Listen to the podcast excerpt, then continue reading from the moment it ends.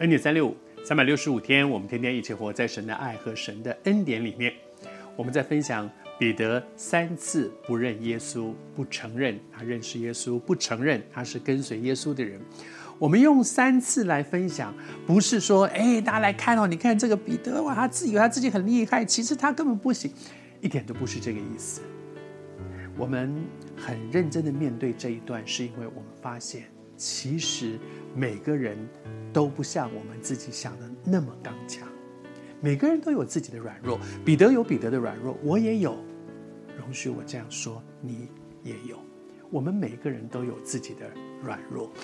有的时候我们觉得我很刚强，我不会，我才不可能会这样，是因为我们没有碰到那些对我而言真正软弱的地方。因为每个人的软弱不一样，好像我们华人喜欢讲那个软肋哈，你那个肋骨那个地方，你你很怕别人碰。每个人怕别人碰的地方不一样，有的人很怕别人碰头，有的人很怕别人拍他肩膀，有的人每个人不一样。当你别人碰那个人的手一下，那个人叫了很久，你会觉得这个手有什么关系？是因为你不在乎这一块，但是你也有你在乎的地方。承认我们每个人都有自己的软弱。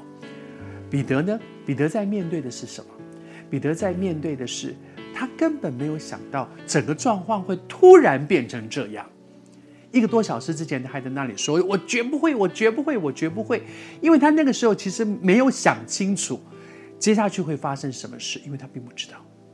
而这件事突发的状况发生的时候，他是慌乱的。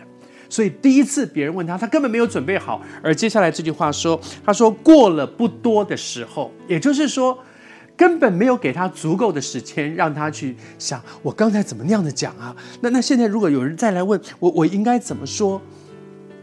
我们都应该预备好自己，以至于知道我怎么回答，我怎么样去回答。好像比如说啊，一个大环境里面发生了一些很大的冲击，大家都慌乱成一片，一个基督徒他却能够很安定、很平安。比如说，哎，你你为什么你为什么都不怕？你为什么会这样？我们要准备好，预备好自己，预备好自己能够回答别人。哦，我告诉别人说，啊，圣经上早就跟我们讲了，世上有各式各样的苦难，所以我心里有准备的。世界上本来就是会有这些事，但是在耶稣基督里有平安，所以我不害怕。你预备好了，当别人问你的时候，你才不会，嗯，我我不知道呀，我就是觉得我不害怕。你失去了一个可以跟别人分享。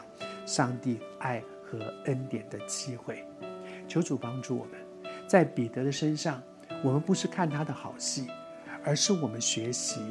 当我们也落到这样的光景的时候，我怎么样可以预备好我自己，有一个合适的回答，有一个可以荣耀神的回答？我们一起预备自己。